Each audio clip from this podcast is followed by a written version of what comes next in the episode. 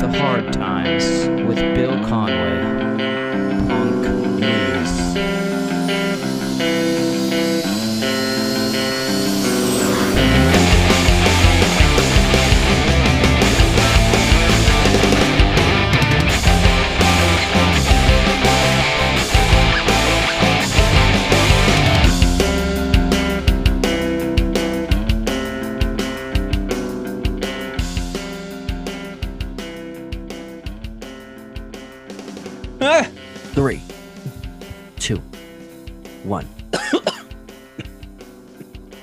We're live.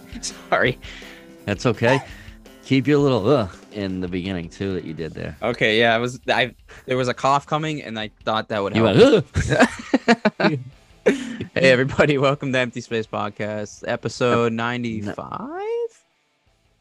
Is it 4? Damn, I think 90 Zates give me is the 4. 93. Son of a bitch. Yep, 94, ladies and gentlemen. We're going to go with that and uh yeah. we got um the hard times. We got Bill Conway Conway coming on. from the hard times. Ever heard of it? Not a big deal. But before we get into that, Batch got something to say. I got something to say, and then we'll get into the interview. Okay. Hell yeah, man. So we're gonna start off with some some tough news that the boys got today. Um longtime friend of ours. Um got some pretty fucked up news this week. Um he went in to have his appendix taken out and through testing they found out that he had cancer in his appendix thought he was out of the woods all set okay that's gone we're we're good wrong uh turns out they found that he has colon cancer and needs to get um some of it i, I he said he was getting his colon removed tomorrow Mm. which this is Thursday the 20th, so Friday the 21st, he is going in for emergency surgery. Um this is our good friend Eric Johnson. Um me and Steve both played I've played hockey with him for Christ, I don't know. Better part of 10 years now, I'd say. Mhm. Um so I just wanted to give him a shout out on here, uh tell him that we're thinking of him. Um, we wish him the best, and we'll be here to help with anything that you might need. Um, there is a GoFundMe that I will be posting onto the Instagram story. If you can, please donate. Um, he's going to be out of work for a while while he fights this battle, so any little thing will help. Um, you know, really good kid. Um, it's a shame, not even 30 years old yet. So, um, it's a scary thing, man, to see one of your good friends go through that. So, just wanted to give him a little shout out, and hopefully, some of our empty space fans will help him out because he would help them out for sure. So, Yeah, much much love to you, Eric. Uh, Good. hell yeah, man. good good guy, and uh, don't wish this upon literally anybody. And No. uh, I, I No, cancer is one hell of a thing, and uh, cancer sucks, man. yeah, I don't have anything, man. I, I love I love you. I hope you get better, dude. I I genuinely don't mean like I don't have anything. It's just tough to even talk about, but um. Yeah, man. Yeah, man. Uh, help scary shit. support i'll be giving you my thoughts my prayers i'll, I'll be donating and if, if if everyone could just do do anything that would be super helpful and you know uh like batch said we're here for you man Hell yeah. So go uh go fight this thing and kick its ass, man. yes sir So what do you got? I got uh well we'll be in disney next week everybody so Fuck yeah, bitch. get ready for some great ass fun content of course disney Fuck stuff yeah, fuck yeah, fuck yeah. gonna be fuck sick um but other than that i just got the intro for the podcast about the hard times brother. Oh, I did a thing. oh shit oh fuck me I I, already said what I said, but go ahead and say it. I did a thing, kids. Tell them what you did. Your boy went and got his license, bitch. What was that noise? I, I was shooting ya. a gun, dude. Oh, It went chick chick boom. Mike didn't probably take it out, but congratulations to the one and only me. Mr. Batch. Finally, Me. licensed Finally. electrician. Hell yeah, man. It's official, baby. Yeah, I can uh come wire up your house incorrectly and burn it to the ground. So I can only hope. Yeah, I mean, if you want to take that risk, go right ahead. Yeah, Cost you a hundred bucks this? an hour though. You fix. Whoa, huh, fired. you're fired before you're hired. Jesus Christ. Find a cheaper one. I will. Me. I don't know what Well, I'm good doing. luck. I'll just light I a candle. help you. I'm not gonna. All right, fine, whatever. So, uh, why did you replace all our lights with candles? Oh, I'm the best electrician. That has nothing to do with electricity. I'm a fireman. Job security. No, but seriously, dude, I know I've said it to you text, Facebook, Instagram, in person before the podcast started. I am very proud of you, dude. And I'm really excited to, you know, see where you go from here. I knew you had it in you. And I yeah, know it was a hell of a journey, and I know there's still more to go. But dude, that you've got over a big bump here, and uh, you Mm. should celebrate, especially now, especially in Disney. We're we're definitely gonna celebrate, brother. For sure. Uh, I'm gonna drink around the world. I think. I think I earned that. No, I didn't earn that. No, no, Oh. no. Sorry, that was not. Well, last time I got engaged, I couldn't drink around the world. This time I got my license, I still can't drink around the world. What the fuck's a guy gonna do for a beer around here? Mm. Make me want to strangle you sometime. I'll buy you donuts. You can eat as many donuts as me. I don't Dude, I- think I could do that. I told my buddy who just got back from Disney at work, I was like, he sent me a picture of him eating the Joffrey's donuts, and I was like, oh, dude, I ate like three minimum of a day. He's like, no, you didn't. There's no fucking way. I yes, was you like, did. I'll give you my buddy's number, and he'll Yes, probably you did. yell at you about that I ate more than that. So Yeah, it was more like four, sometimes five. Like it was disgusting. it's when we went to the same. Disney Springs and you had had three, oh. and then you went to that donut shop, and I was like, "There's no way," and you came out with two, and I was like, "Are you fucking kidding me?" I was, "We're going to dinner in like an hour, man," and you were like, "Yeah, but we're Uh, like gonna walk around, so I need something." That's and I true. was like, "Not these aren't like normal donuts, people either. These are like the size of your head, like." I know. And they got like Reese's cups in them and like Oh, all yeah. sorts of fuck like fruity pebbles and shit. I'm like, are you kidding me, man? Like, Dude, I'll just never forget your fucking. I don't know which one it was. Yeah, it was Epcot, and like we were like walking, and like I was like, "Oh, hold on, hold on, I gotta, I gotta get a coffee." And you're like, "All right, all right," like because like you always stop. There's always something to grab, and I'm like in line to get a coffee, and then you guys are over at a bench or something, and then I walk over with a fucking donut, and you looked at me like my mother looked at me when I came home my first tattoo, and you were like, "No." Are you fucking kidding me right now? And I just had the stupidest kid smirk on, and you were like, Steven, this th- this no, I'm so upset with you. Yeah, I was like, are you fucking kidding me, dude? And then you then you like looked at me like a little kid and you're like, well, I got it for both of us. We can split it. I was Yep. like, you did not. I was like, there's no way. Uh, love it. Fuck, Alright. man. That's all I got, man. All right. Um yeah, so I did it. Um Congratulations.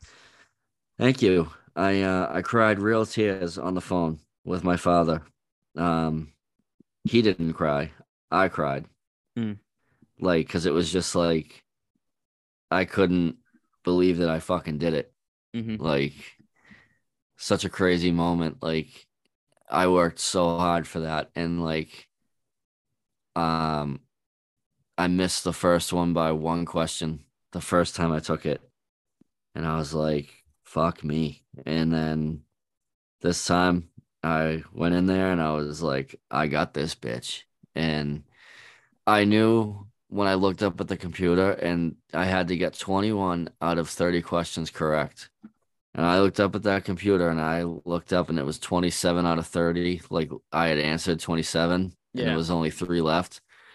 And I knew all of them were right because I had them in the book. Yep.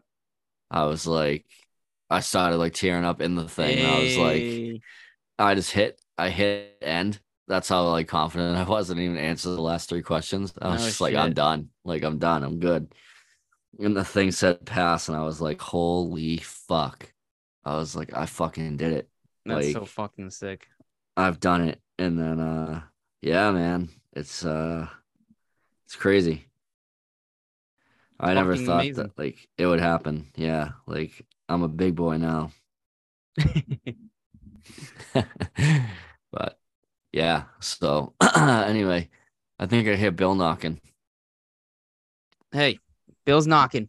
But before we talk about Bill, I'm telling yeah, you about, hear the, about hard the hard times. times. If you don't know what the Hard Times is, the Hard Times is a very real punk news site that you should not question. Uh, just absurd the information as truth and move on. Okay, just absorb it, and it's all true. Uh, the historic sa- satire site was founded in December 1976. It's made by a group of punk and hardcore kids from all different subgenres of the DIY hardcore scene. Any resemblance to actual persons or bands' names is just coincidental. uh, this is straight from their website about their about me. It's a great pop, punk, punk, rock and roll, fucking uh, sat- Hardcore, yeah, everything. the satire, fucking uh, amazing uh, Instagram, social media, all that stuff. Check out their website. But Bill Con- Conway, uh, the co-founder, editor in chief, who I got to meet, and he did the tattoo.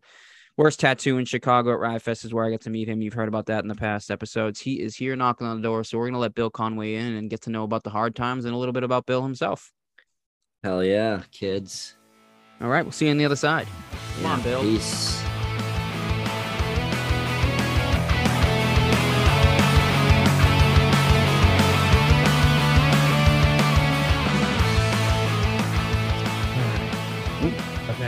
That should do it. Hello. There it Hello? is. Oh, there we so- go. Okay. Yeah, Zoom was defaulting. You know, these technology these days, it wants my microphone uh, to be the output, you know, like instead of the input, because that makes a ton of sense. Uh, Makes sense. But, but now we're in. Now we're in. Can can you hear me okay? Is the output or the input working? Is the mic working? So, or do I need to Oh, talk yeah. to my headphones? no, no, the mic's working. Beautiful. Hell yeah, dude! This is awesome, dude. It's good to see you, man. No, Hell pleasure's yeah. all mine. Thank you for having me. Hell yeah. Well, we got Yeah. fucking Bill from the Hard Times here. And it was a pleasure to meet you at uh Riot Fest. Pretty cool conversation we had together, finding out we're both South Shore kids. And uh, you know, it was cool once once I found that out and checked out your whole spiel on Instagram. I was like, dude, gotta have you on, man. So I'm I'm, I'm very happy to have you here. Well, thank you, thank you for that. Uh, no, it was great meeting you as well. And yeah, I mean, small world situation. Uh, you know, when you mentioned you're from, was it, Pembroke? I was like, hold on a second, Correct. that doesn't even make sense. You know, I know. So, Because you grew up in what? Hanson? yep, Hanson, right, right on uh, Route 58 across from the town hall. Yep. In Oh, Batch, you're from what? Halifax originally? Yeah. Yep. Yeah.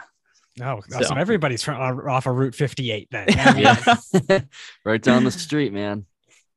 Hell yeah, man. Well, dude, well, first off, I know I've already said it six times since we started, but thanks again for coming on. Uh we do uh as long as you want. So you let us know when you gotta go. No, no uh no structure here as far as that. So just let us know first and foremost. And uh second off, I want to start this off by just getting right into the hard times, man, because this is some interesting, cool shit that I didn't even know existed until after following the hard times on Instagram. And you guys post some of the funniest memes I've ever seen. Oh my Um, god, yeah.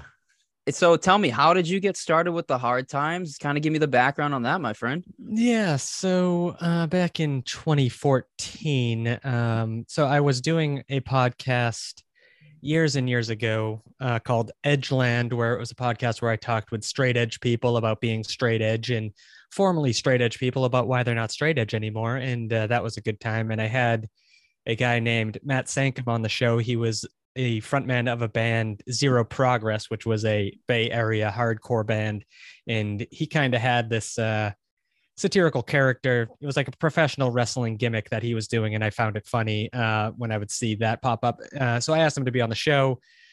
A couple months later, I saw him make a random post on Facebook that was just like, "Hey, I'm starting up like a onion style, um, you know, satire thing for punks and hardcore kids." And I was, I saw that post, and I was like, "Ooh, I'm in." And uh, so that night I wrote like, I don't know, like 50 headlines, and him and I started talking things over. And then him and I just kind of built it up from nothing for a little while. And uh, yeah, it became bigger than we ever could have imagined. It was just supposed to be a dumb hobby that goes away in three months, you know, Yeah. like one of those things. Uh, but it got relatively popular relatively fast. Like just after a month of being around, like one of the singers of like you know one of the 75 singers of black flag was sharing one of our articles and we're like oh holy crap you know so um yeah it was just interesting to see how quickly it built up and that people related to it i think i mean now there's there's a satire site for every single thing like if you're into knitting there's like a knitting satire page that you can go find but uh, at that time there was not this uh, big boom and it, i think it filled kind of a void and we were able to uh you know be be an onion ripoff that actually became something Hell yeah. Hell yeah. Yeah, that's yeah, I remember I saw you guys. You, I think, had made like a fake. It was like an interview with Zaitz, and it was like um, Punk spends Thanksgiving in his garage because he hates his family or something. Yeah that's one we'll repost every year around thanksgiving where it's like uh yeah punk has annual tradition of avoiding his family in the garage uh, but yeah, and it's just Eric standing in a garage looking around. Uh, but we've had him in a couple of headlines. There was another one uh, that Eric had posed for, which was like um, hardcore kid begins his liking hockey phase or something like that. And Oh yeah, yeah. um, and he's in that one as well, wearing his Bostonian barbershop like hockey, uh, you know, gear. That's awesome. awesome. Yeah, we just actually had Zates on what three nights ago or something. So that episode's gonna Yeah. drop this Friday with Zates, which will be cool. Yeah, all right. Yeah, I mean, him and him, you know, Eric and I will be at my brother's wedding in two weeks, or whenever this airs. It's probably sooner than that, but uh, maybe it's already happened. But uh, yeah, so I'll, I'll be back in Massachusetts, uh, seeing seeing too much of that guy. Am I right? so I know like Batch and me, I Batch News Zates, and then I knew him from Batch, and then through hockey. How did you guys click? Just from hometown South Shore area? I mean, yeah, I, I, he grew up um, three block. You know, I think he was off of Gorwin Ave in Hanson or uh, whatever, and I was on Liberty Street. So, but he is like my brother's best friend forever. And when the Hanson skate park first opened, you know, he would be there, and I would be there, and then eventually as everybody grew up and you know i moved into the city or whatever then he would come into the city and hang out. And then he got an apartment in the city and that became the hangout spot. And you know it was just just a natural progression of uh just being around everybody. But yeah back in the i don't know early teens late aughts uh there was a lot of wild times in in, in the city that uh, i'm sure he has plenty of stories i don't know what he would have shared but uh yeah lots of interesting times were had That's awesome, dude. That Oh, skate yeah. park was my favorite place in the world, especially the mini half pipe that uh half pipe they had. oh I yeah felt- yeah Especially when I was younger, I felt like the most badass being able to shred that thing, and I'm surprised Mhm. that's still actually around. Yeah, I somebody sent me some. Well, it was actually my brother. He took his dog to it the other day, and he was just running around with his dog. I was like, "How is this place still around?" I mean, it's been like twenty, I think, twenty-two years. It's been there. Uh, I think it opened when I was sixteen, and I'm thirty-eight now. So yeah, it's been there. Uh, but yeah, that's those Situate concrete parks, the biggest waste of money, uh, biggest waste of taxpayer money that's ever happened. And there's a special place in hell for the prefab Situate concrete people. Um, that, yeah, way to go. You ripped off a lot of municipalities, and your skate parks were the absolute worst. Um, so they can burn. oh shit, this That's is so great. dope. Uh, so who comes up with with with all the uh these like memes and stuff? Like, is it everybody collabs together, or is it someone that like does specific ones? Because like, dude, these last few ones, or not last few, because you guys post so many, but those Blink ones had me dead. Like, the man falls in love with a more affordable ro- had a with a girl more at a more affordable rock show and shit. Dude, these shits are like they're endlessly hilarious.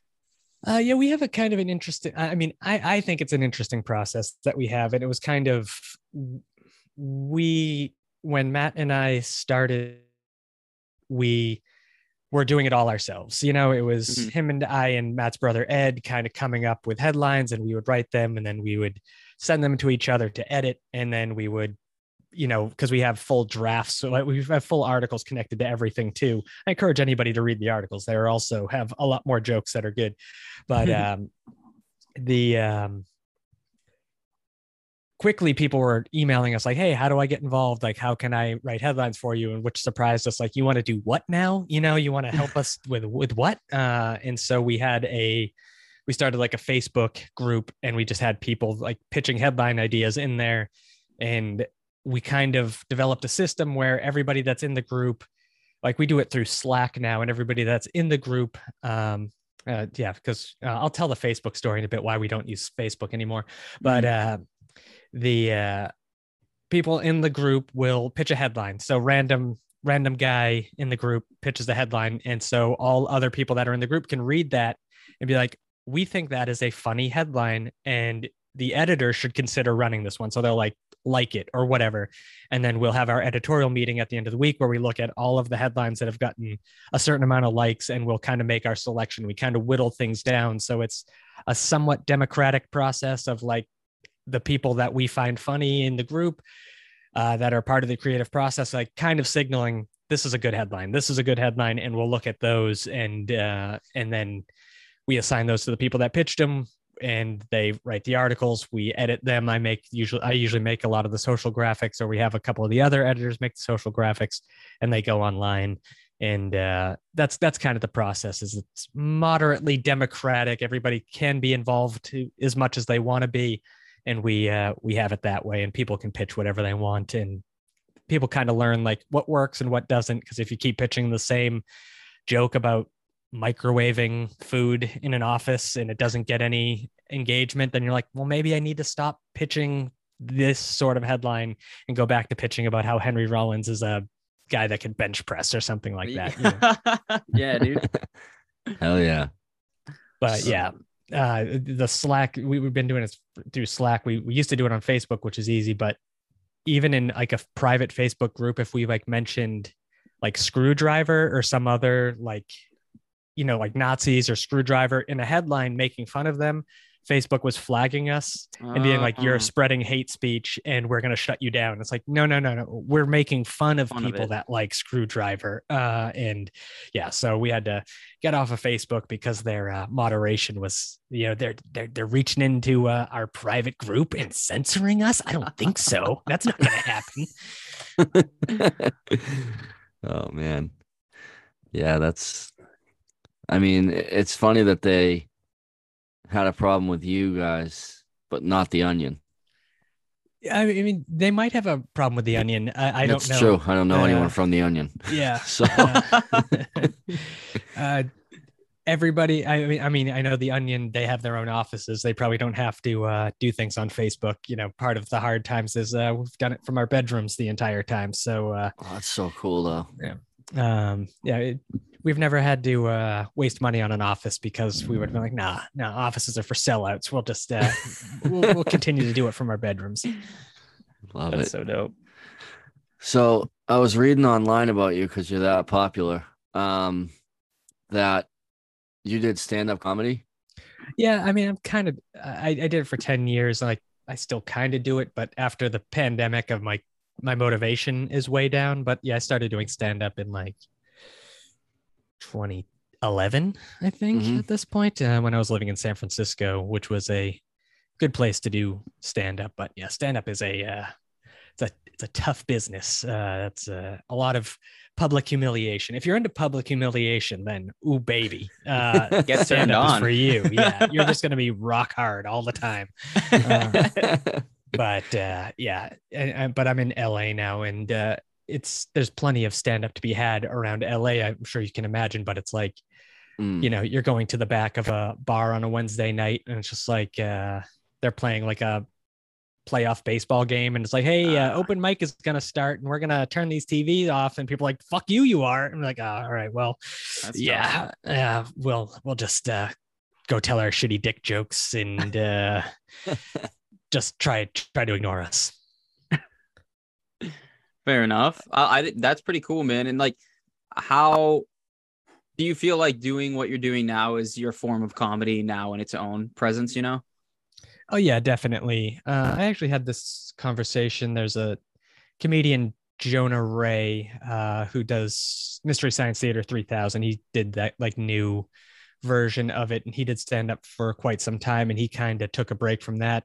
And him and I were talking about how when you have that other creative outlet, if you're not like if you are not completely in love with stand up like it drives you then it's easy for that to just kind of fade away. And that's how i kind of felt where it's like sometimes stand up was like all right it's not i it's not a i don't get to go do stand up tonight. It was like a "Ugh, i feel like i have to go do stand up tonight you know? And Like a job. once you're at yeah and once you're at that level like, like you find excuses like oh i'm not going out tonight you know? It's it's la and it's like 68 degrees it's freezing out i'm not going to go out Yeah. in, you know uh 68 degree weather um but you know there are plenty of my friends that are far more successful that still do stand up every night uh and i'm just like you are a maniac or you have some sort of uh deficiency elsewhere but um g- good on you but uh yeah the hard times is definitely fulfilling that role of comedy outlet uh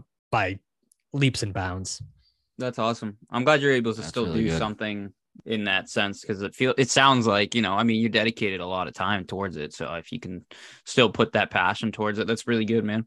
Mm-hmm.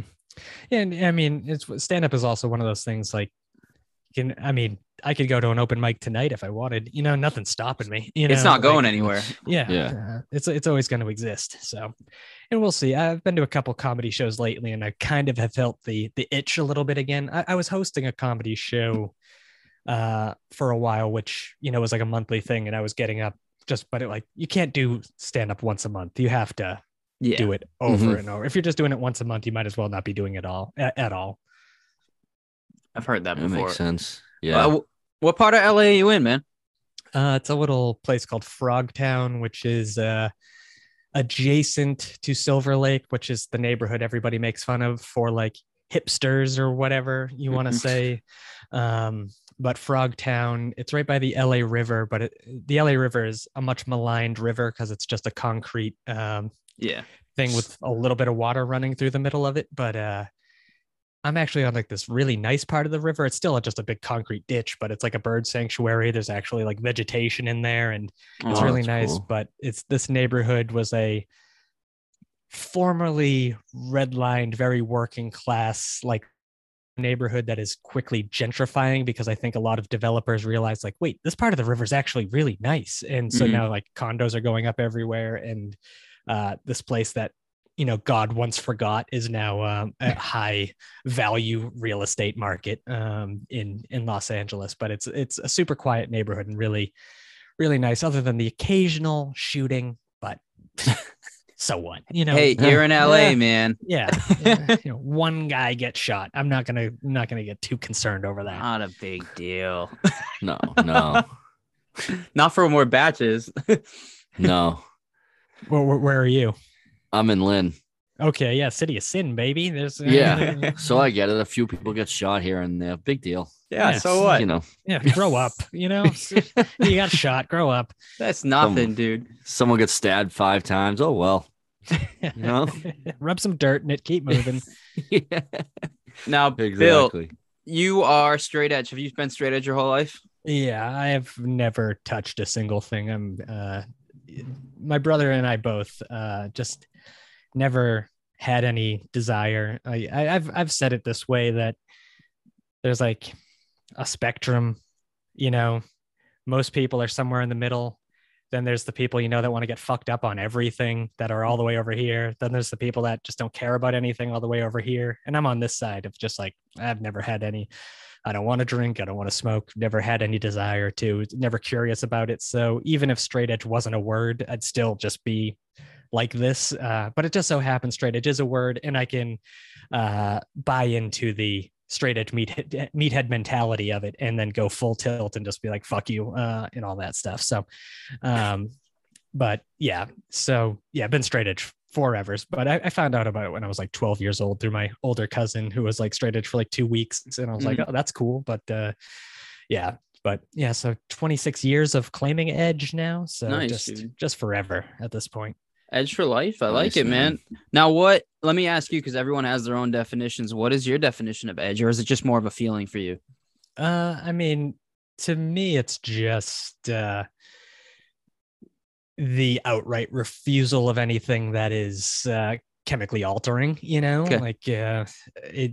I, I th- there's the weirdos that are like no sex before marriage or whatever, but that's some Yeah. weird puritanical Christian bullshit that is just like that has nothing to do with anything. You fucking weird loser. Um, but yeah, somebody sent me well i saw a photo today somebody wearing a shirt that said like straight edge for jesus on the back of it and just like all right listen Excuse me.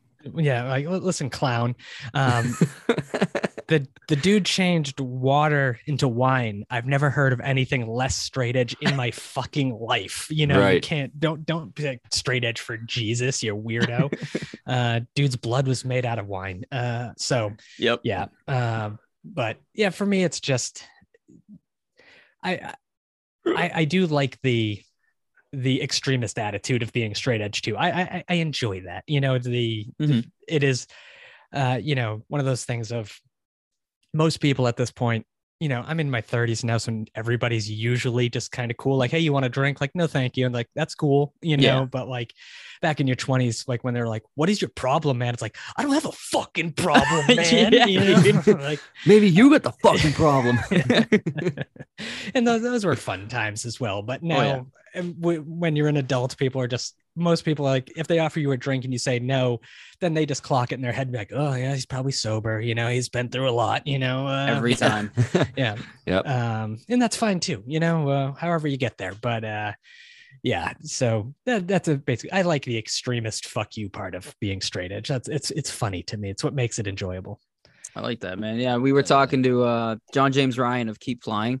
Mhm. um and we were talking about like different styles of straight edge and how it's like completely like just from like the ian MacKaye days of minor threat and going back then and fucking to now and how it's completely changed and there's all these like exactly like like like you said like not having sex before marriage and uh coffee and there's just all these different forms of it like everyone has their own form of it so it's it's i'm curious to get everyone's take on it like myself uh i claimed straight edge when i was fucking i don't know probably the same time probably around like 13 or 14 like i found out what it was through like bands like black flag minor threat and all that shit and i was just like oh this is kind of fucking sick like seven seconds oh shit that's dope Mhm. like let's fucking go and like that's the music i was into and and then i just i got super fucking hardcore about it too to the point where i might have got a little too hardcore about it when i was younger like, Maybe. It's, I don't know. It's tough not to when you're a teenager, though. It becomes your identity in a way. Yeah. It's uh, because when you're in high school and you got the the the dudes whose identity is just to smoke weed, you know, like, oh, Yeah. please get out of here with that. And then you're like- Yeah. but what? But you're doing the same thing. It's just on the opposite spectrum of being straight edge. Uh, and yeah, we've every straight edge person's been there. We went a little too far. at Yeah, some I- points, and but that's- yeah. you hit it on the head though i gotta say because that's literally like that's literally what i felt like like throughout middle school and the beginning of high school i was like oh these guys are such fucking idiots fuck them they're so fucking stupid all they do is smoke weed blah blah blah blah blah and then like as i got older i was like wow i'm being literally the same thing about something i'm obsessing about something the same way as they are and it's Right. like the fuck and then the older i got i was like okay this is uh this is a little different and it, it completely changed who i was and I mean, I got a tattoo on my leg, a straight edge brotherhood tattoo when I was like, I want to say like 18 or 19 in my fucking cousin's um kitchen. And I was like, that was like for me, that was like, this is it. Like, I'm not fucking changing. But like, I tried shit when I was younger because I wanted to see what it was. I took like a couple sips of drinking and uh Now, just the interview over. I can't be around you. friggin' Yeah, lush there it like is, you. dude. Oh, wait till I get going. Yeah, no. yeah, but no, man, it's interesting. It's it's it's a cool scene, man. I've I met a lot of cool people at straight edge shows growing up. I met a lot of just cool people in general at all shows. But uh it's cool to hear different perspectives and sides. And I know that's a big part of who you are too. And uh so I was is thanks for that background, man. Uh, So I mean, you're you're 30, right? Around Correct. there. Yeah, I'm 30, yeah. So I feel like I mean the Boston hardcore that I came up with, like you know, Have Heart's, the biggest band, and like straight Heart, edge Boston hardcore bands are like you know Boston straight edge was like the thing in like the early to mid 2000s, and I got to come up in that Boston straight edge scene where like I mean you couldn't swing a cat without hitting for you know, straight edge people. Uh, Yep. And then everybody all of a sudden they, they break edge overnight. And uh, that's, that's that was probably uh for me that was a weird time when all my straight edge friends became not straight edge anymore and it was so Yeah. like upsetting at the time but now i'm just like oh, whatever man like there's some that have still gone too far like they're making up for lost time it's like oh yeah you're an extremist in either way like moderation just doesn't work for you and that's uh kind of just how it is like uh you're you're you're just an alcoholic now uh and before you were just an alcoholic that just didn't drink uh so Mm. uh Mm. it's it's a but yeah when all of the i think i mean eric is still straight edge my brother's still straight edge but i I think at one point you know if the the crew of kids is 20 people deep that are straight edge maybe four still are you know Yeah. uh and it's like oh oh boy but uh yeah it's uh that that's always a weird time when all the friends start breaking edge but when you're younger it seems like the end of the world and like oh, i'll never talk to this person ever again what a sellout and you're like Mhm. That's that's the dumbest mentality you know uh, Oh, yeah. around uh but yeah uh as long as you know they don't your friend that broke edge doesn't become some sort of uh drunk driving maniac then who cares you know Yeah. go with the flow Yeah. Oh yeah, for sure. Like to me, I know I don't look at Steve as not being straight edge because he uses CBD or might take some THC gummies to help him go to sleep at night. To me, he's still straight edge. right I mean, I never was. I was the opposite end of that spectrum. That's why I had to get sober, and that whole story is a long one. But like looking at him, I'm like, oh, he's still straight edge. He doesn't drink. He doesn't like shoot heroin. Like, you know, he's God, I hope not. so and and like seeing the way that they use now uh psilocybin for depression. Mhm. um I would still let like I I don't really have a saying who claims what, but like if you said told me today you tomorrow you were still straight edge and you decided to take psilocybin for your depression, I would still be like, Oh, cool, you're still straight edge, man. Right. Yeah. There's like a difference of like the person that is uh constantly like, oh yeah, well, I'm going on another vision quest out in the desert. You know, it's Yeah, like, yeah, yeah. you know, Yeah. okay, well, yeah, you're you're not And they straight, but it's a person that's like, well, uh, I have two options. I can either take this thing that balances me out, or I can have the gun in my mouth again, and Mhm. then uh, I can sit there and uh, just wait until the day comes uh, where this where it, it all ends. But uh, yeah, it, it, it is interesting just to see um, what can balance people out and just get people back to like a baseline and Mm. able to function, you know, uh, without complete anxiety or depression or or whatever is challenging you.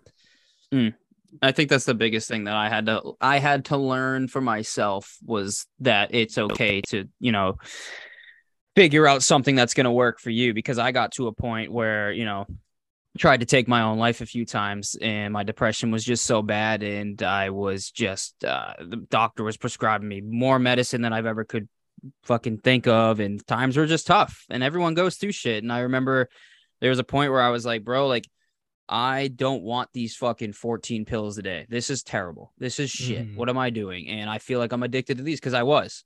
And then it was like, okay, like I'm not taking this shit anymore. And and I I just cold turkeyed that, which is fine. And then like it was a point again where it was like, all right, I'm gonna try and take my own life. And then it was after that, uh getting out of the hospital and shit and talking to some people and therapists and stuff, I was like, you know what? I'm gonna take some CBD and see if that helps me. And it really made a big difference for me. And then um I took a couple THC gummies at night when I felt like I was gonna harm myself or something. And it was like, okay, this is this helped me and I, I will take this before bed if I feel like something's going that way. And it, and then it was just maturing through that and figuring out what was working for me and understanding that. And it's like, you know, now it's just like I take these CBD cannadips to help me just calm down at night and relax and just, you know, find that zen in me. And I'd rather take that than 17 different medicines that are prescribed from the doctors. Not that there's anything wrong with that for some people, but I just for myself have found some peace at the time right now. And this is just what's working, dude. So it's like,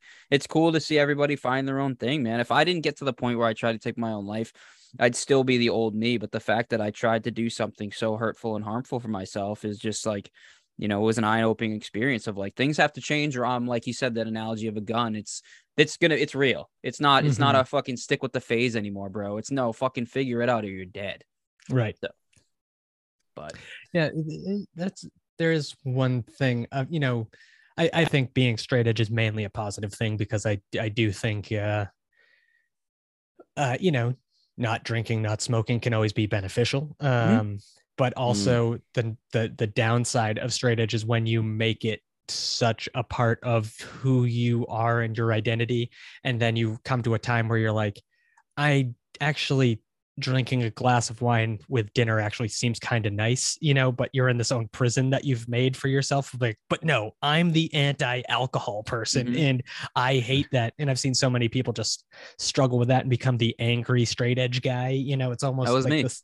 Yeah. And it's almost the same as like the closeted uh you know uh homosexual person that is very homophobic and you're just like Yeah. oh if you could only be truthful to yourself you would be a lot happier and you would stop harming the people around you and other people uh in yeah so if you're straight edge and don't want to be straight edge anymore you know to the extreme of you just you know whatever just do whatever you know who cares about labels just do whatever the fuck you want That's you a know it's, fact. it's But it Oh, is yeah. real though, and I'm glad you acknowledged that because, like, you know, to harp on that, that's important because that is something I went through, man. I remember literally, you know, I, I talked to Batch about this. I cried to myself because I was like, dude, it's been my whole identity, my whole life. It's been like so much to me, and it was literally a point where it was like, dude, I just can't. I I don't know what else to do. You know, I've tried so many things, and you know, it was just like I I talked to my therapist about it. I talked to a bunch of people, but it was it's a very hard mountain to climb and just and to finally be like all right and even like the moment i put it in my mouth it was like uh, convulsive sweating i did it and then it's just like yeah man i just got to get over that you know and again it goes back to what you said is like you'll fuck the label like you're just a human being at the end of the day and do what you want to do whether that's Yeah. drink smoke or not and and just rep yourself man yeah and i think we all have you know we're wrapped up in our own egos so much where we think like our one personal choice is going to affect everybody else to this like major level it's like no nobody cares man you know like Yeah. uh, you know do what you want to do that makes you feel happy and then you'll it will be beneficial to everybody around you you know so don't Yes. uh, and not everybody sitting around being like taking notes and being like all right well we're having our weekly meeting talking about our friend again uh, behind his back uh, Mm, so yeah. let's uh let's uh talk shit you know it's like that's not happening everybody's wrapped up in their own shit and uh worrying about what's next for them and you know so yeah it, it, we all we all have it where we think you know we're the star of our own show all the time and that's just not the way it is in everybody else's eyes. So you can basically just do what you want and be a good person and then things are better that way. Love it. For sure. love it. Absolutely. well question for you. Yes. Getting off the edge topic a little bit here. Um oh i'll How- bring it right back to straight edge don't worry. I love it, man. No, we can talk about it all day. Um, how did you get involved with Riot Fest, man, and, and the Goose Island stuff and all that? Then, because I like I, I met you at that tattoo con worst tattoo contest. Um, and how did that whole thing start? And and like, yeah, just give me the background on that, man. Yeah. So, um, so at Riot Fest for the past two years, the Hard Times has done a collaboration with Goose Island. So back to the straight edge thing, they are a, a brewery. So you know, feel like a sellout the entire time I'm there. As they're like, "Hey, Bill, you want a beer? Like, you know, give me one of them waters over there. That's all I need." Uh, Yeah, but- you gave me a whole twenty four pack, and we're like, buddy, I got you. um, but um, so Goose Island is a brewery out in Chicago, and they are just they had known about the hard times for a while and wanted to figure out a way to collaborate at Riot Fest, and they had the idea for a bad tattoo competition. They did it last year, pre-COVID, so whatever not last year but the one before that the last Mhm. time riot fest actually happened uh and I, I I wasn't able to go to that one, but this was the first year where we got to fly out and kind of do it in person. Uh, get the whole premise was if you had a bad tattoo, they'll take a photo of it, put it up on the wall, then we'll have some uh, celebrity judges basically pick the worst tattoo. I do think that the tattoo that got picked as the winner this year was not the worst tattoo. I think Mannequin Pussy made a giant mistake. Dude. Uh, Yeah, can I just say the guy too. with the clown tattoo yeah, that was a pretty bad one. or Uh, mine? You know, the guy with the dick it. on his ass. Yeah, was that a- guy. That was a Yeah. bad one. I mean, all right. So for the listeners, uh, there was a lot in the final round of maybe eight tattoos. There was a lot of bad tattoos. Uh, Stevens, yours was one of them. It's a penis on your butt. Uh, it's, it's a terrible idea. It's a terrible tattoo all around. I Yeah. mean, placement, uh, what it looks like. Uh, it's just, it's just not great. Uh, there was another guy that had a giant clown on his thing. It represented his ex-wife. It was kind of a cover up trying to think of what else there there was a cat with a dick for a nose on a guy's Yeah. upper thigh which was a very bad one that was a drawing that he that he did as a child like it was like what kind of like Whoa. weird childhood did you have where you were drawing multiple cat faces with penises as noses there was another guy that had it was supposed to be a tattoo of himself but it was like of Bill Gates and it Mhm. had like money around it. And it was Bill Gates was like saying the guy's name. It was very weird and bizarre. But then the person that won, it was a photo, uh, a tattoo of a piece of steak, which was a well done piece of steak. Like not well done as like that's how they wanted it prepared. You know, I'm not uh, like that's not. it was actually like a decent steak tattoo next to a a decent photo of Drake Yeah. and it was steak and drake which i mean i i almost was thinking like this this tattoo is too well done technically to even be in the running um Yeah. And here's what i think happened is that mannequin pussy is looking over all the tattoos and they see bad tattoo like your yours is an objectively bad tattoo you know Yes. like uh the cat nose uh penis for nose objectively bad tattoo they see seven or eight objectively bad tattoos and then they see one that's an outlier that's different and they're like well that's got to be the worst right you know Mm. True. like because these all so it was just like a one of these things is not like the other and uh so that person ended up winning. The person that won the the year previous uh nobody will ever touch that tattoo as far as how bad it was. Did you see the photo of I it saw it was framed on the wall. yeah it was it's a unicorn like fucking another unicorn like puking a rainbow uh and it's just it's absolutely insane. Um the the person that got that tattoo is clearly uh, on one but uh yeah that, that's like the high water mark but like if it, next year when they hopefully they do this again but next year when they put that tattoo next to like last year's winner steak and drake it's just not going to look right It's like look we almost have to we almost like to wipe it from the the thing but hey i wasn't the judge you know no, uh, you almost were. i was this close to being the judge You were because they weren't there. yeah and and uh it, i th- i think uh next it, this was since this was the first year that i did it in person it's like okay we learned a lot of how this is actually going to work because this was like a dry run of like where are people going to be? What time do people show up to fests? When can bands when are bands available to actually do this?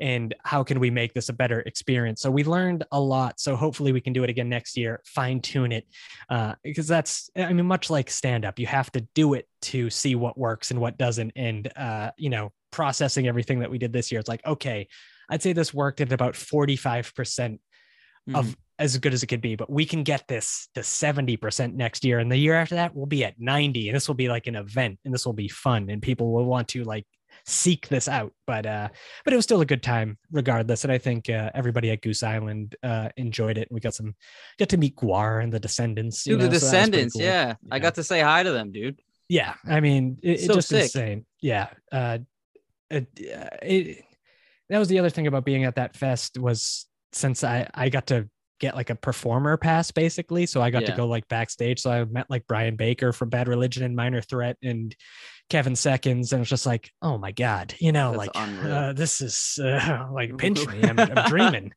Yeah. um, so yeah that, that was a good time. Got to see you know jimmy eat world from the back of the stage and somebody was Oh, like nice. Oh, it sounds like shit because they plug in directly to the speakers and we can't hear anything back here. It's like, yeah, yeah, it's cool to stand back here, but boy, does it sound like shit back here. All you can hear is the drums. Yep.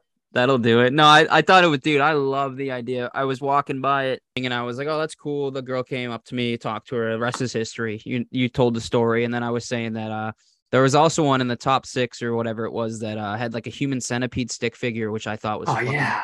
terrible on this Yeah. like pretty girl. But I was like, what the fuck is this doing on your calf? Like you just go to the beach. She seemed like I mean that like too normal for like that Right? tattoo. Like uh like like I- I, don't even know how to describe it. She was just very like I would picture her like going to church on Sundays, you know, just like like a like kind of like a wholesome Midwestern type of person. Is like, wait, you got stick figure human centipede? And Yep. she was telling the story about it that she thought of the idea while she was drunk one night, waited an entire month, and then got the tattoo completely stone cold sober. So just uh bizarre. But uh Yeah, it's terrible. no, uh, Hey. to each their own, I suppose. Hey man, I got a dick on my ass, but I look like I have a dick on my ass, so it's all right. Yeah, one hundred percent. I mean, like, I before you even showed me the tattoo, I was like, I already got this guy pegged. It's uh, Yeah. this it's a dick on his ass. I know it. Yeah. Dude, but my reason to you is so fucking. I was because I like I'm not used to being on like a stage and you talking to me. Oh, I don't know. I just fucking wanted it. Uh, yeah, and you were like, uh, "There's other ways you could have got other things on your ass or so." You said something that was fucking dying, dude. I was like, "This is great." yeah. I mean, yeah. So wait, what what was the what's the real reason? Like, I mean, now that you're in a comfortable uh, Yeah. setting, uh, you know, in your on your home turf. That's right. No, I um honestly I don't have a reason. I've always wanted a dick on my ass, and that's what I said in the interview. But it was me and my roommate. We were living in Hull, and we Ah, the city of sin. yeah.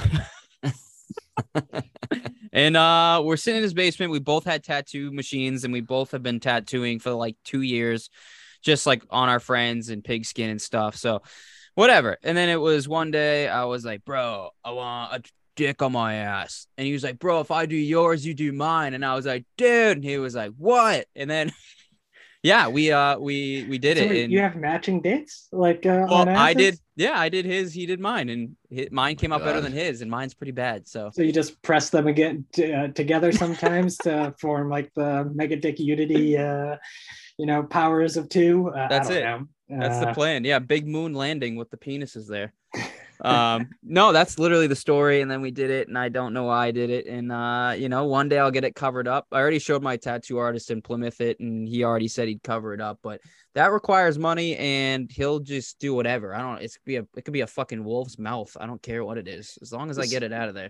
So when you when you go to him in Plymouth, you know, uh, home of the Mayflower, uh, you say do whatever you want, and then he he just covers up the dick with a bigger dick tattoo that's like more well done. Like it's just like, Oh man, you know, big I vein, swear to you God. triumphant fucker. god i Uh, would i mean at least it would have looked better i don't know i don't know what's worse dude I- Yeah. I th- I thank God every day when we were up in New Hampshire hmm that and you brought your tattoo machine that I stayed just sober enough to be like, nope, that's not a good idea. uh, yeah no you made the right call well, because you tried. I, yeah You're like, come everyone on, man, just let me let me it. do it. I wanted to tattoo everybody, dude. I got that thing when I was like 18 and I was ready to go. I, I wonder if you guys. Uh, uh, so there was uh, year years and years ago. I think the guy that ran the shop is dead now. And if you saw a photo of him, you'd be like, "Well, yeah, this guy was not long for the world. Uh, you know, his heart was going to explode at some point." Oh, But there was a tattoo shop called Big Dogs Inc. Uh, you guys ever heard of this in Massachusetts? no, I'm looking it up though. All right, uh, I have. it's. Um, I think it's kind of scrubbed from the internet. Oh yeah, Chris Crinkle was the dude. Oh man, Chris Kringle? Did he look like Santa Claus? Yeah. He looked he looked like a cracked out Santa Claus. Oh Oh. yeah, oh yeah. Th- these are just some uh, amazing tattoos. But Big Dogs Inc. their their um, tagline was like, uh, "Don't come up on the porch with the big dogs if you just want to piss with the puppies" or something like that. And like, oh my they- god. but they had a portfolio online his portfolio online was presenting it as if like hey come and get come to my shop and get tattooed and they were Wow, The these are terrible. tattoos. Yeah, like just like Pat Patriot, and he just looks like a complete like Oh cracked out Patriot. Patriots. Someone sent me this link. I need to see this shit right now. Dude, Um, there's a there's a Confederate flag with an eagle ripping. uh, It looks literally like a fucking a terrible is- chicken. I want to see this shit. yeah, it, it, it's it- some of the. Oh yeah, I'm looking at the Confederate flag one. Oh boy, yeah, Yeah. Oh, Oh, I see it. Uh, I found it. I found yeah, it on Facebook, right? yeah. There's a Facebook. I'm just the looking at I'm some looking at. Google images. Like some of these aren't his on Google Images, but some of them definitely. Oh definitely. wow. Oh, that are, look at the Patriots player. He looks uh special. Yeah. Wow. Okay. Yeah. He looks like a mummy. Yes. Yeah. I mean, it's just like Jesus. if the you were the person- if you were the person that got these tattoos, like I, mean, I I'm did better sorry. tattoos than this guy. Yeah, yeah. Th- this is uh, the guy should not have been allowed near a, a tattoo machine uh, ever. Uh, it's a crime. But Well, that yeah, one's not bad. It's sad that people paid for this shit and it's on their body now. yeah. But But they should come yeah, to Riot Fest. No, Chris Crinkle's no longer with us, unfortunately. Oh, so, oh, um, R.I.P. yeah, one, one of the man. greats. One of the One of greats. The yeah, if anybody from the Crinkle family is listening, you know, my my condolences. Uh, Oh, for you know, sure. we lost Chris, but uh, For sure. oh boy, uh, he should maybe maybe tattooing. May, being an artist was not for him. Uh, but I'm No. sure he could have been great at other things, like I don't know, uh, digging graves or something like that. I I don't know. Uh, but, uh, oh my god. just not a good tattooer. Uh, yeah, but yeah, for sure. but when I first started getting tattooed, uh, that's like this was like the talk in the shops of like, you know, like, can you believe this? You know, like uh just just bizarre stuff that I'm just going go through to. his Facebook and not one like or a comment on any of his pretty much tattoos. And there's a few, and someone's just writing, Really? LOL. this looks like something my six year old nephew colored in in a coloring book. Only he Listen, would do a man. better job. Wow. Your next tattoo might not be so Yikes. great now that you're speaking ill of the dead. I'm not speaking ill of the dead. Oh, you No, are. You're making fun I'm of s- them. I'm, No, I'm speaking what's in front of me. We're Yeah. celebrating the life of Chris Crinkle and his work. Uh, that, that's all there is to it. Um, I, I just, I mean, I, so I, I've gotten plenty of tattoos in my life now, and I, I, I kind of like the uh, the thought of like, there's one tattooer. He does, he's like a part time tattooer, and he does mainly like some weird art stuff. Now his name is Max Kuhn. He's like a straight edge dude that's just like kind of out in the desert somewhere now. But sometimes he'll like tour around and like you just have to book him and he'll tattoo you illegally in a hotel room but he kind of just does it does it all freehand uh and that's like what i'm more into now is just like all right i trust you're good enough you know like and that this will come out looking good uh and but like that's more enjoyable of a tattoo than uh to me than the stenciled out completely thought out you know things it's just like ah, tattoos are supposed to be raw and for degenerates but the Chris Crinkle thing, it's a little bit too far. Like, okay, I'm not that much of a degenerate. Like, I'm not like currently running a meth lab uh, in, you know, deep Plympton. So, um, um, Uh, it's- there's a name drop. Yeah, I like that one. That was good. hey, what can I say? Anybody from Plympton? Hey, Plympton, speak up. Uh, Oh, actually, Cam's from Plympton, right? Yeah, Uh, he moved. He he him and Julie. he transplanted there. He wait, you moved to Plympton? Like that was like a choice? yeah, yeah, yeah, yeah, yeah. Yeah. Jeez. All right. Well, yeah, that's, that's I guess. We love you, Cam. uh, no, he used to live in Taunton, so it's much better. okay. Yeah. Well, Yeah. a ton, of course. You know, you can't remember one done. time he Oof. told me he he got he got in his car at 6 a.m turned it on was putting the fucking heat on because it was cold and then he went to go reverse and look behind him and there was a homeless guy sleeping in the car Oh wow. he's like yeah you can leave before i smash your face sounds very taunting. yeah yeah no As so long as the guy was respectfully just sleeping there and not breaking a window, then you can't be too mad at that. You know, we're having Uh, orgies you know it Uh, happens the, in I, I used to live in San Francisco, and apparently it's really bad ne- there now that uh, people just break into cars like crazy to the point where all the broken glass on the street, they just call it San Francisco Snow now, which I thought is Mm. like a, a great name for that. Uh, Makes sense. um, but yeah, it's uh, uh, apparently very bad that if, if you leave like a matchbook on your car seat, then somebody just breaks into your car and just like, oh, I'm taking whatever's in here.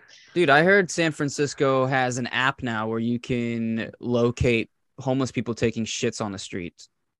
Oh, I hope so. I mean, I'm into that app. It's like that's the one thing I'm into is like watching uh, the most vulnerable members of society take giant dumps. I heard that's all you see in San Fran is just fucking shits on the sidewalk everywhere.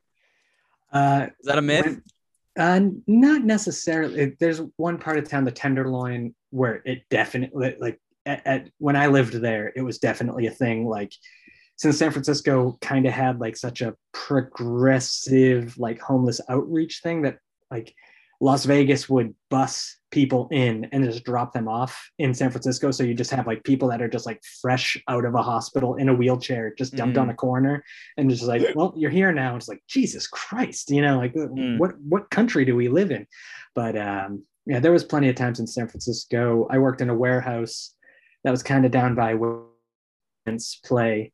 And um, I'm walking down to like the receiving area of the warehouse and I could see some rustling under a trailer across the street. And I'm like, what is that? Like, what is going on over there? And as I get closer, it was uh, two homeless men uh, orally pleasuring each other and uh, Ah. under the truck. And so that was when I would be like, hey, Jack, come over here. I got to show you something. And then be like, oh, yeah, t- t- take a look at that. And he's like, oh, you motherfucker. You know, it's like, uh, but- you motherfucker. yeah, the- the amount of people.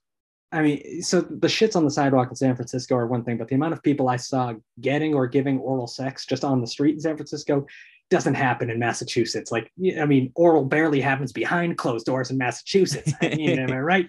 Uh, but in San Francisco, uh, there was this one time I'm skating home from uh, work and I can smell the very distinct smell of marijuana in the air. And it was right by like a, a baseball field, like a children's park. So I'm like, oh, who's smoking weed at like the playground, you know?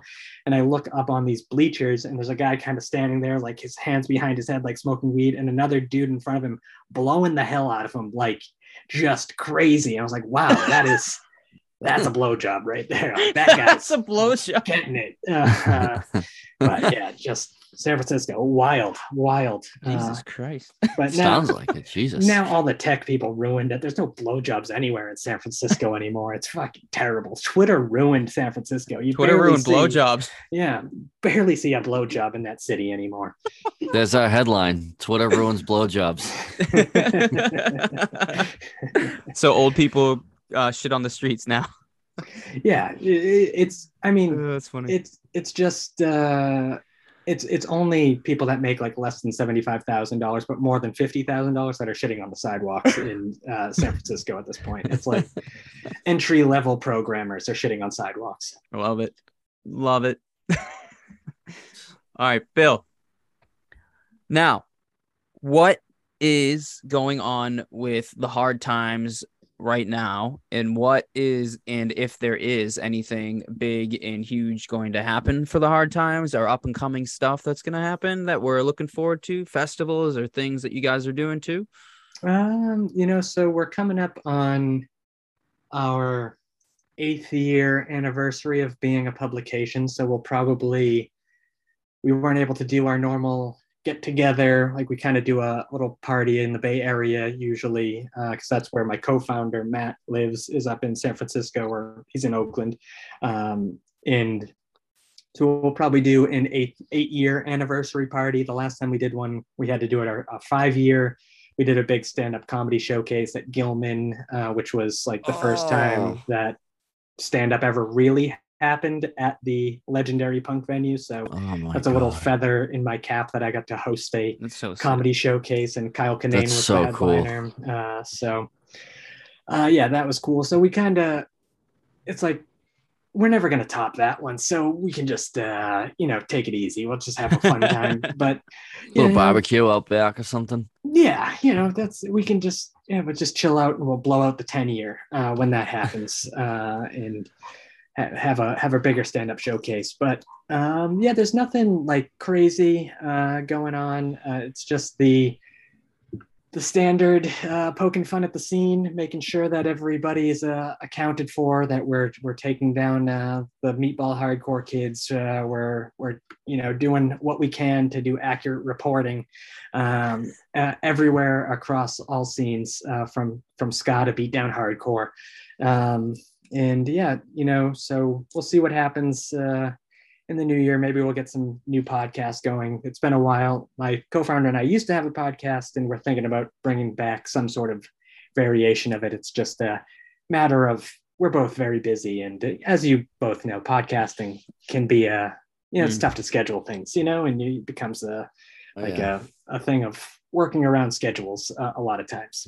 That's literally what we were just discussion discussing before we hopped on was one of these bands and we had to like they wanted something, we had to change things up and it's it's all great. It's this is all good stuff, but it's just like, oh, we got to switch this around and we got the PDF file, we got to look at the spreadsheet and then contacting emails, you know the whole fucking deal. So I, I Mhm. totally get that. turns into a job, you know, and Yeah, for sure. And hopefully one day me and Batch here will turn this into our job where we can pay Mm. something from it and you know make a difference with with it that way and you know maybe be part-time at what we're doing now so that would be fucking amazing Yeah. Well, that, I mean, that was my, for the longest time, my goal with the hard times was like, oh, I just want to, all right, let me pay my cell phone bill with hard times money. And then like that, that happens like, all right, let, let me pay my rent with hard times money. And now it's like, the hard times is my full-time employment now, you know, Yeah. it's like, uh, uh, and so now from that, it's like, all right, well, uh, shit, I, I've, uh, put in the work and uh, everything that I wanted has happened. Uh, all right, now what? Uh, okay. Um, let's, uh, all right, let me let me buy uh, you know, multiple unit property and become a bastard landlord with my hard times money. That's, Yeah, that's what yeah, I want to become. Uh, Yeah. passive income and just be a slumlord. now can i ask you for some advice then? How did you manage to make it to the point where you could be you know doing what you're doing now? As far as us we're small man and but we're we're trying to get to a point where it's like that. We want to get to a point where you know we make some money off of this and we can also donate a lot of money because we do a lot of donating. We do a lot of things on mental health because it's all about pop punk and mental health and you know spreading the word that it's okay not to be okay. And you know our our our goal is to be at festivals and have a tent and to have people have a place where they can talk and you know feel like they're okay and and but also spread some music through pop punk and just the scene in general and and, and give you news and breakdowns on bands we just want to be able to like go to festivals and and and and just do our own shit like this I just want are- to stop doing electrical work. yeah there's that oh, too Oh, Like, all right. So wait, wait. I, I didn't realize. I mean, this is. Uh, all right, I'll answer your question, but first we got to talk electrical because I went to South Shore Tech for electrical. I worked Oh, as an apprentice for a couple of years, you know. Then I worked in supply houses for were you in the 17 union? years. No, I wasn't in the union because I worked in supply. Like I, I, I worked for this guy Thomas Cleary out of South Weymouth and hated it Okay. so much. I was like, "Uh, "Fuck this!" And then I, I, I worked at uh, Ralph Pill for a while, which I think is Northeast now. Um, Yep. And so, but I worked in warehouses uh, for 17, 18 years before the hard times started. Uh, you know, Oh, Jesus. uh, paying off. Uh, so if the hard times wasn't around, I'd still be, I'd be in LA and I'd be in some electrical warehouse somewhere in LA around here. Uh, who knows? But, um, but oh yeah, I mean, are, are you a union guy? Were we talking? Yeah. Uh, all right. So what was that? What, which local is that? It's the, uh, 103. okay. Yeah. The 103 baby. Um, but uh, to answer your question going back I, I think the main the most important thing is consistency if like you uh have say with a podcast you got to be you got to have it so people can rely on like oh thursdays are my days i listen to this you know Mhm. where it's just like uh, if you're like all right well I, we're late again this week or hey no podcast this month uh, then people can't um, th- th- they're not going to flow with it and, and keep coming back because th- there's such a crowded space that they're just going to be uh, part of the in the podcast economy of these major companies that are buying podcasts and can afford to just put people on salaries and then that becomes their job. So you have to fight against this whole podcast economy uh, that is Hmm. has popped up. And so you just have to have the product that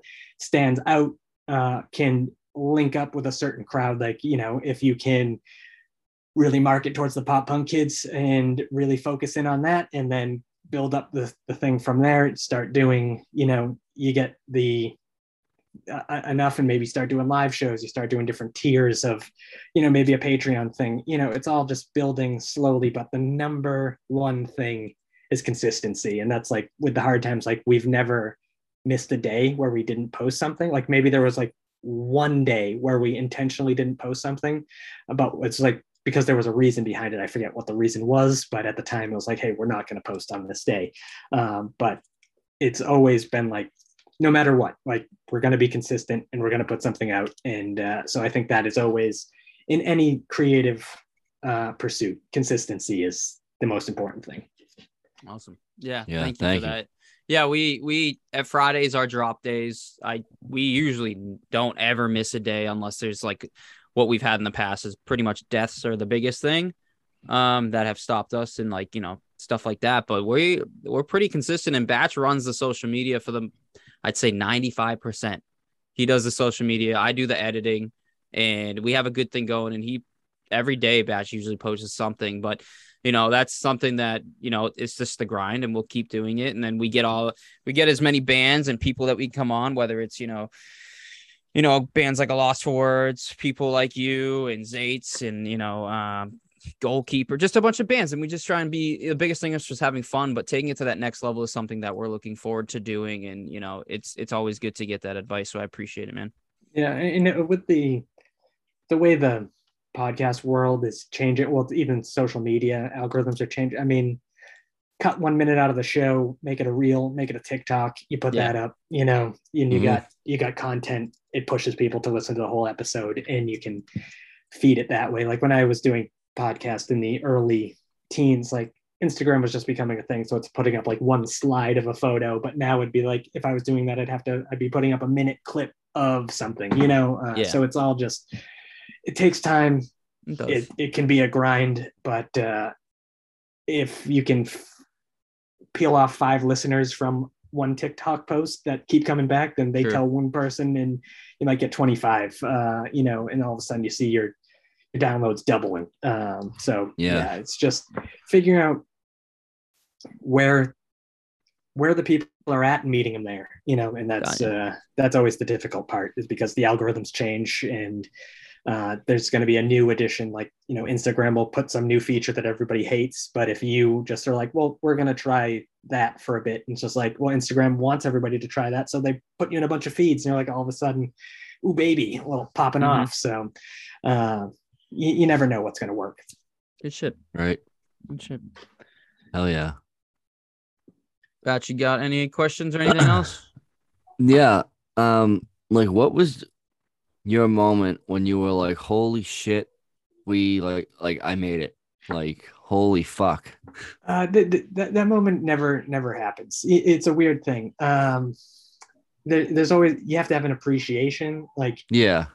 of like I, I can look at social media numbers and whatever and be like, oh, this is crazy. Like I, I can't believe this little project has you know nearly seven hundred thousand followers on Instagram or whatever. And but day to day, I'm editing drafts or I'm trying to create some social posts. And it's like I'm just working on Photoshop and I'm like, oh God, you know, here we go. I gotta fucking ugh. And I'm like, wait a second. I, I, I'm lucky enough to get to do this as opposed to uh, loading up some some uh, you know uh, Some 12 2 MC. for- yeah, I- I'm not. I'm not slinging any 12-2 or any. I don't even get me started on 10-3. I mean, if you want to get Oh, your shoulders God. fucking jacked up, you know, throw a roll of 10-3 into the back of a pickup. You know, uh, and I'm not. I'm not on a ladder with my Hilti drill. Uh, you know, trying to fucking go through a concrete wall or anything like that. Oh Um, boy. Music to my ears.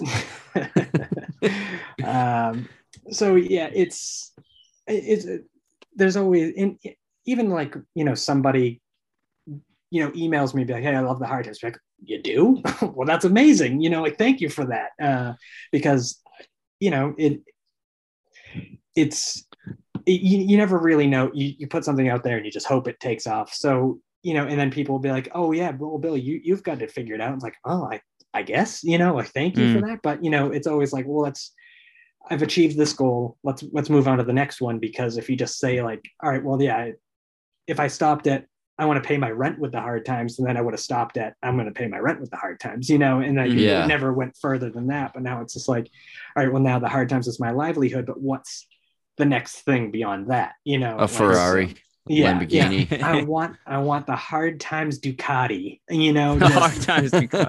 blasting around LA, uh, me going in reverse. 85 miles per hour down Rodeo Drive, uh, you know, just living the LA dream. That's what I'm looking forward to. I want to basically, I want to be able to get away with vehicular homicide. Uh, that's it. I just want to get off on all charges. Uh, that's the next goal is to get wealthy enough where I can take down a pedestrian who was legally crossing the street, and I will get off on all charges. That's it. That's hell. That, I'm with you. That's Yeah. where I want us to go. That's it. That's the ultimate goal. It's a No modest press is bad press. but yeah, uh, it's so yeah, it, it's always just uh, you, you keep working towards it, but you appreciate the milestones along the way because you can't get jaded or bitter, or else you start to resent what you're doing, and Mm. then you lose the thread and people notice. You know, if you're like Mm. you're phoning it in, then people are just gonna be like, "Oh fuck this." You know, if every Hard Times headline was just a recycled, like you know, thing like, "Didn't you guys do this like?" two months ago and now you're doing Mm. like this basically the same exact headlines like oh yeah you're right um whoops uh, sorry you know Yep. so Uh, yeah Yeah, you guys have been killing it with the um the Blink headlines. The one with the Kardashians. oh yeah I was fucking rolling. definitely enjoyed that one i mean when blink 182 serves you up such easy material like charging $750 for general admission tickets i mean you, you, you can't just you can't just let that slide you gotta you gotta say something hmm What was what was the Green Day one I saw? the other day. shocking elder abuse uh, these teens are making fun of my green day shirt that one? Yes, yeah. Yeah, when he's at the mall. Yeah. Yeah. yeah oh, that was good. Cause it's funny because Steve's a diehard Blink fan and I'm a diehard Green Day fan. So when you mentioned 924 Gilman, I was like, oh my God. Like that's like Mecca to me. yeah um, have, have you ever been to a show there No, I want that's what I'm secretly trying to push the honeymoon to go to California so we can Oh, look at that. There's 924 Gilman. Wow, right, let's just right. stop and say hi. Here it is. Here, here it is. I mean, this is easy. Honeymoon is in Napa, wine country. So Berkeley's only like an hour away from that, you know? So you'd have to fly into SFO to do it. Um, SFO is, uh, I don't know, 30 minute drive from Gilman. Uh, Hmm. So it's e- easy money. Like, you know, just book the honeymoon. You see that some band is playing Gilman that you want to see. And then it's just like, oh, well, we're staying two nights in San Francisco anyway. We might as well take the BART over to uh, you know Berkeley and check out the show. That's just wrap it up. It's easy. Napa, wine countries, the honeymoon, Oh yeah. a couple extra days in the Bay Area.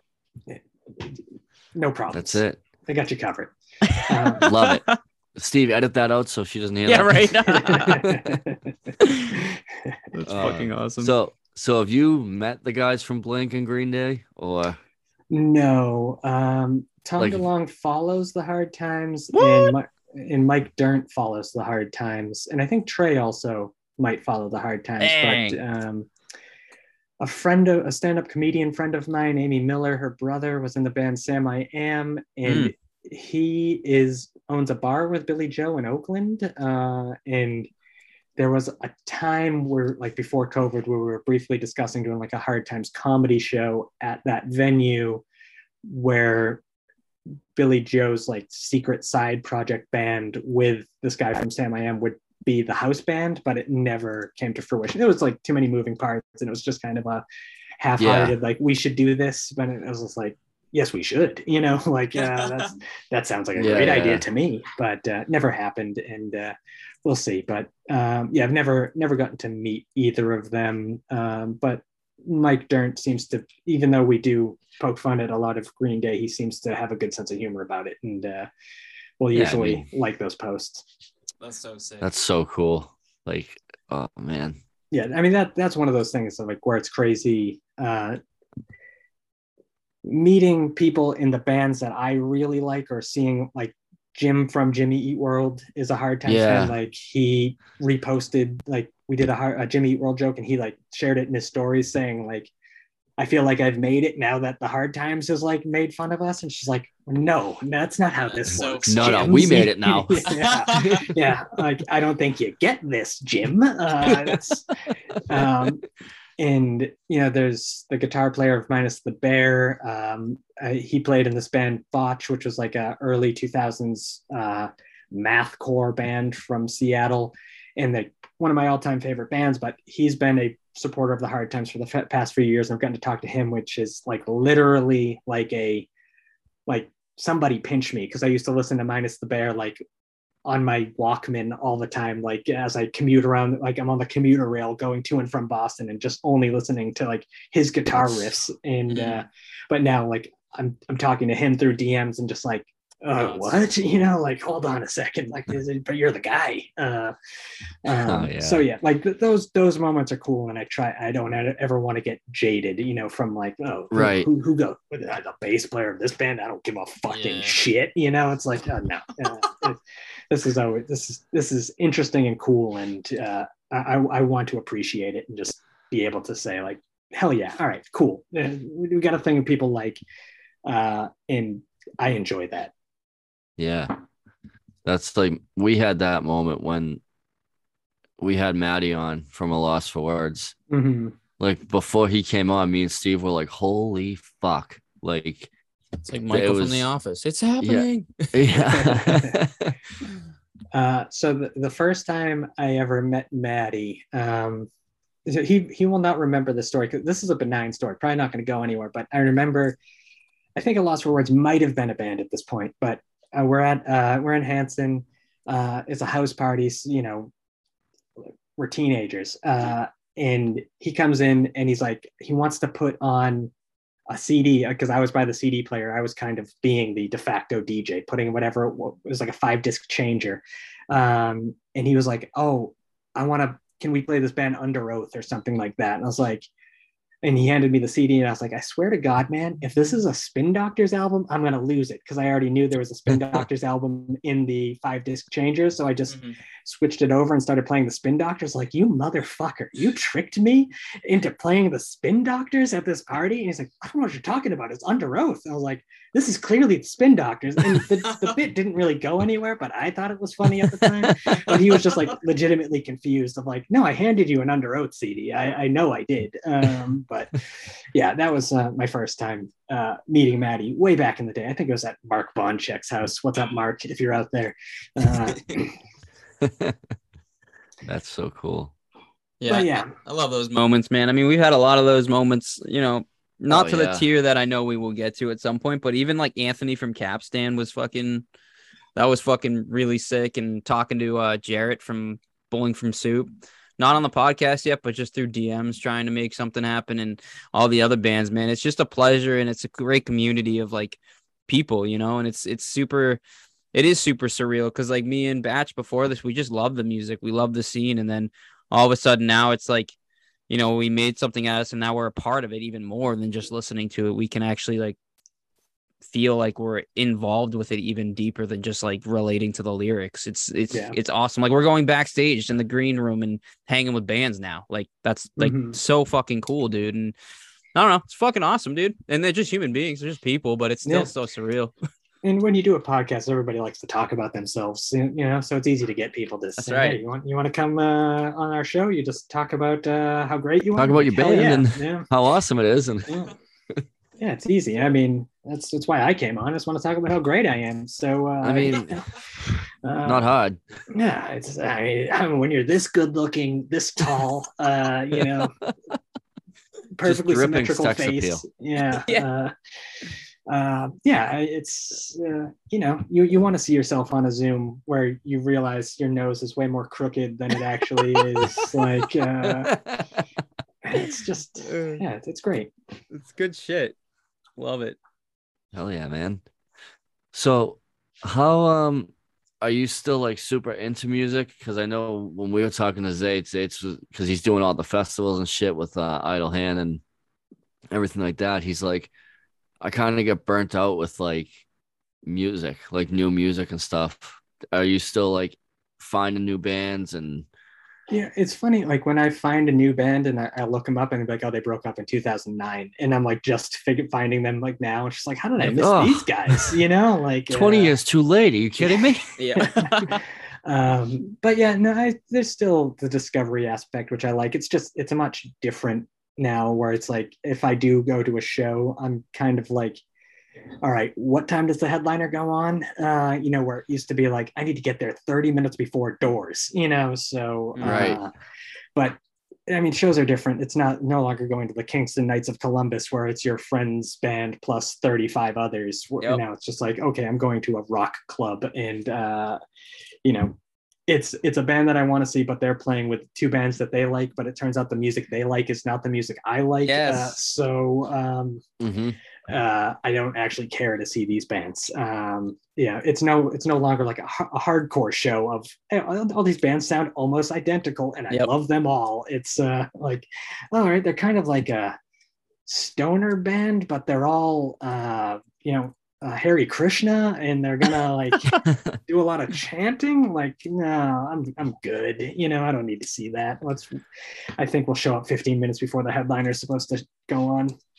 That's that's how we felt when uh we saw Movements was on tour with Knocked Loose. Mhm. And I was like, and Kubla Khan and Koyo.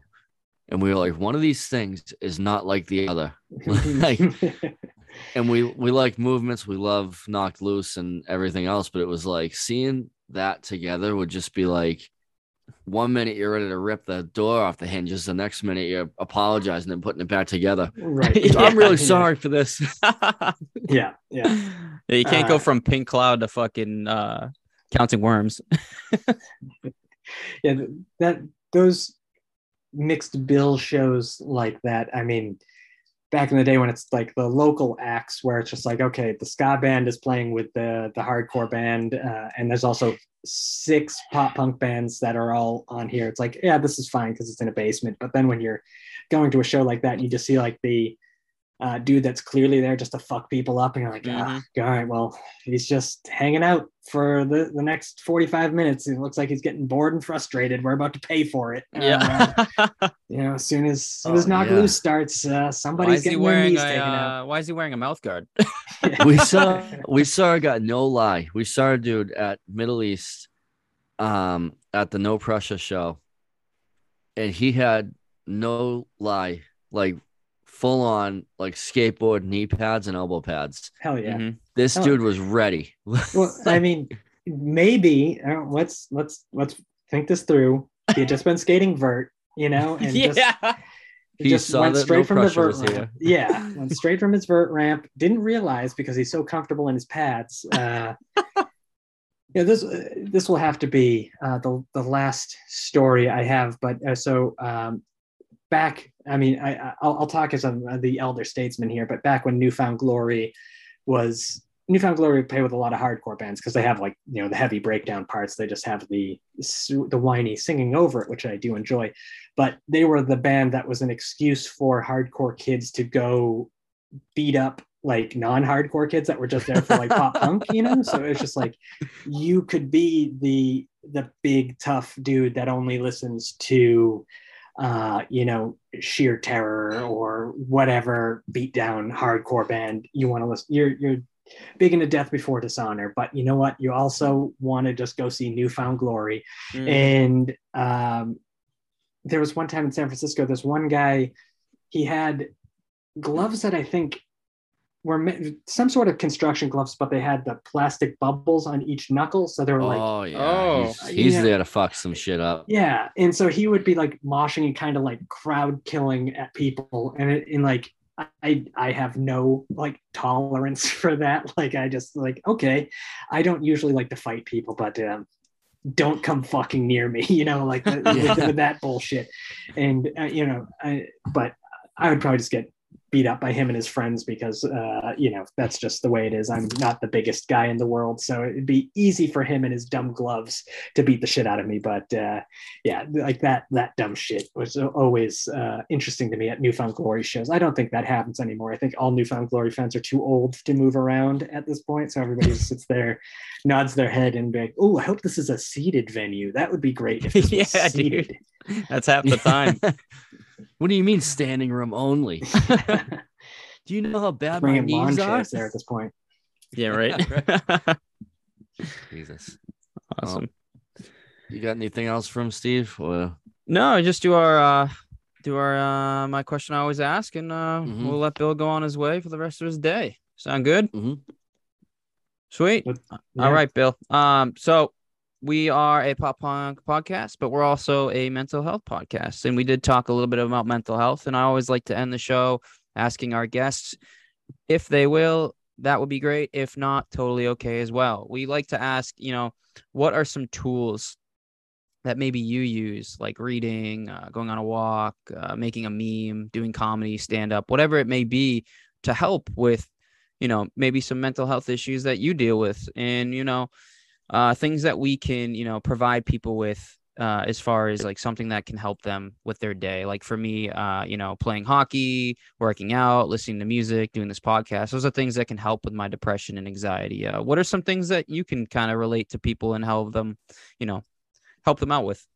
All right, I'll have to keep this brief because I realized so this uh, plugging in this uh, microphone also drains my battery, so I'm I'm running low. But All right, bro. for for me, it is uh, having I, I like having a routine. So I am up early. I walk my dog. I take him on a nice walk in the morning. Then I do some uh, like a little light workout at home. Then I can you know eat a good breakfast and I start my work. I like having a routine where I can just kind of check boxes off like that. What helps with compartmentalization of like the things I need to do during my day. Like if things are scattered and I'm all over the place, it builds anxiety. And I'm like, oh shit, like how do I get this done? What what am I gonna do? I don't have time to get this done. But having a routine that I like to follow, like even even like this can of water, like this liquid death, like I have one of these with my lunch. I, this is when I mm. have like otherwise I'm just having water out of the tap or whatever. But like, all right, so I crack this open. I know it's lunchtime, you know, and I sit Yeah. here and I can just have that 45 minutes of I'm just gonna watch whatever dumb show I am watching on Hulu right now, and I'm not gonna think about the hard times for 45 minutes, you know. So routine is big for me. Love it, brother. Oh Well, yeah, man. thank Love you it. very much. Yeah. Thank you so much, man. Oh, thank you guys. All right, brother. Well, we'll let you Really go, and appreciate it. I hope you have an amazing uh, weekend, and uh, we'll be talking soon.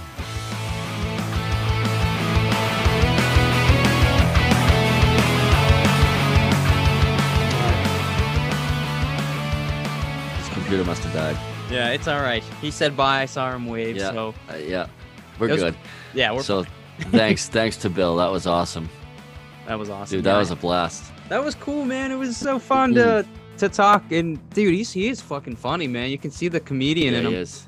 You can, yeah, you definitely can, for sure. So, so definitely check out the hard times, people.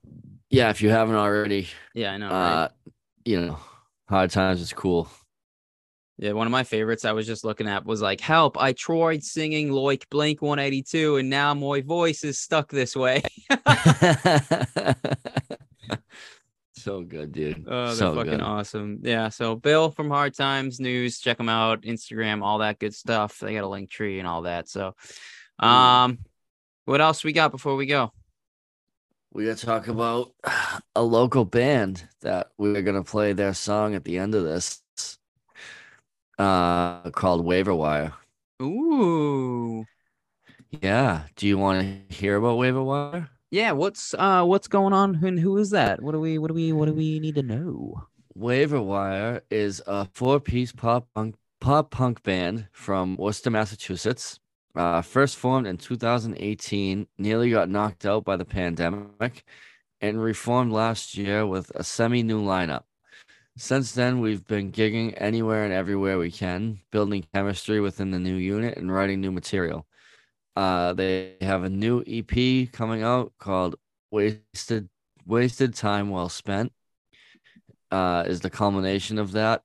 And we think it represents a great leap forward for the band. Uh, the song that they have chosen to show the perfect representation of where they are is TikTok. Everything I could have been. Oh yeah, So- brother. Hell yeah, we're gonna play some lo- local lads here for you. So that's all I got. Um, don't know if you have anything that you want to end with. No, no, we can go out with uh with everything I could have been. TikTok. Fine. Oh yeah, TikTok. Go yeah, yeah, we'll go out by that. All right. Yeah, so that's about it. All right, everybody. Uh, this is Waiver Wire with TikTok. Everything I could have been. Check them out.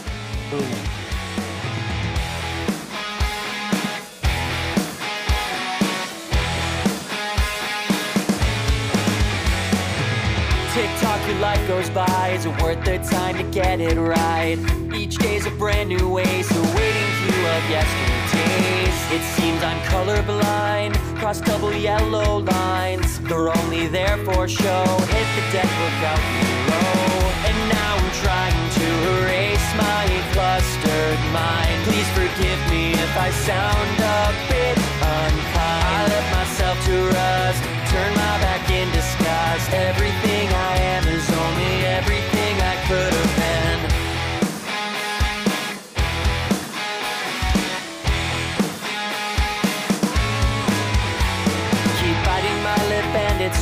like peeling paint in cheap motels. Painful things you can't avoid, crowding out what you enjoy. And sweep up the waiting game while everything just stays the same. Can't believe what we became, not a goddamn thing's